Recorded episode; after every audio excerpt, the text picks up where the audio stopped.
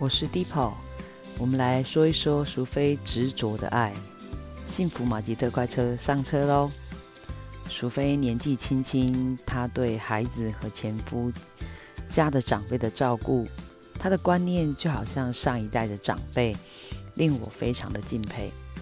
她十八岁就结婚，生了三个孩子，夫妻一起在夜市摆摊卖小吃，早期生意还不错。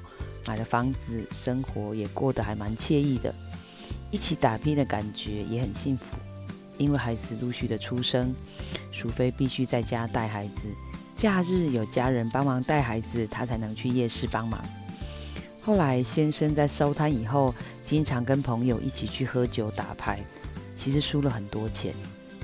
刚开始以卡养卡，他也没发现，后来事情越来越严重。把房子拿去转贷，他又跟家人借了一百多万，庞大的债务让他们的房子被法拍，所有的债务都还不出来。先生还骗他说先假离婚，不要拖累他。后来还是变成真离婚了，家庭破裂，前夫把大部分的债务全部转到淑妃的身上，再离婚，孩子的监护权也全部都给了先生。短时间，他的世界全部崩盘，一切都没了。三十出头的他，大家都以为没有孩子跟家庭的负担，他可以有全新的人生。后来才知道，他白天要上班，晚上还经常去夫家帮忙照顾孩子、公婆跟阿嬷。有什么事，他们就会打电话来请他回去帮忙。后来前夫到南美洲去工作。更是把所有的事都丢给他。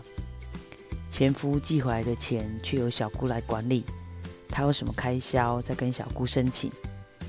除非总是默默的做，跟没有离婚有什么差别？经常都是贴钱在帮忙照顾夫家。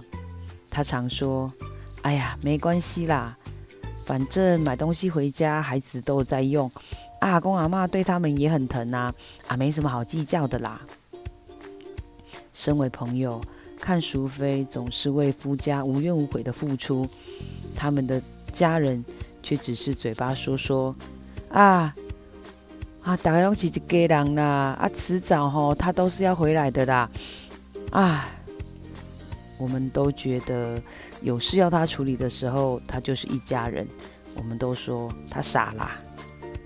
孩子渐渐长大了，淑妃也白天上班。下班就只在家里追剧，夫家的长辈陆续也都过世了，孩子们各自有各自的家庭，事业虽然不是很稳定，也不需要他奔波操劳。空巢期的他觉得太无聊，心疼他这些年受的苦，背负的重担，长期的失眠造成他身体的亏损。虽然跟家人住在一起，总觉得家人不谅解他。看不起他，他工作的收入也足够养活自己，没有能力帮忙把债务还清，他的心慢慢的紧闭，只是跟朋友常常嘻嘻哈哈，有时候唱歌喝酒，酒醉了可能会哭一哭，要讲心里的话，我觉得不太可能。我们认识快要三十年了，一起走过彼此人生高山低谷，看他经常。忧郁不开心，我们也很难过。有邀请他来几次聚会，他的心就是不愿意敞开。他只是听我们聊聊天，说说耶稣在我们身上发生的事。他抽到的恩典卡也不愿意念出来。我相信上帝有他的时间。除非对朋友非常的热心，只是朋友有事需要他帮忙。他一定会帮你想办法，找到人解决你的问题。他的热心也帮我介绍了还蛮多的客户。我知道他的家人有人已经受洗成为基督徒。我相信上帝也会借着各种的方式带他回家。他对朋友的好，我有感受到。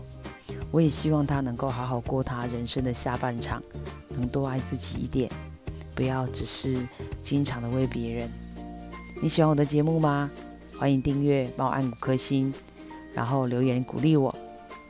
我是幸福马吉特快车列车长 Dipo，列车即将抵达，要下车的旅客，请记得收拾您的记忆。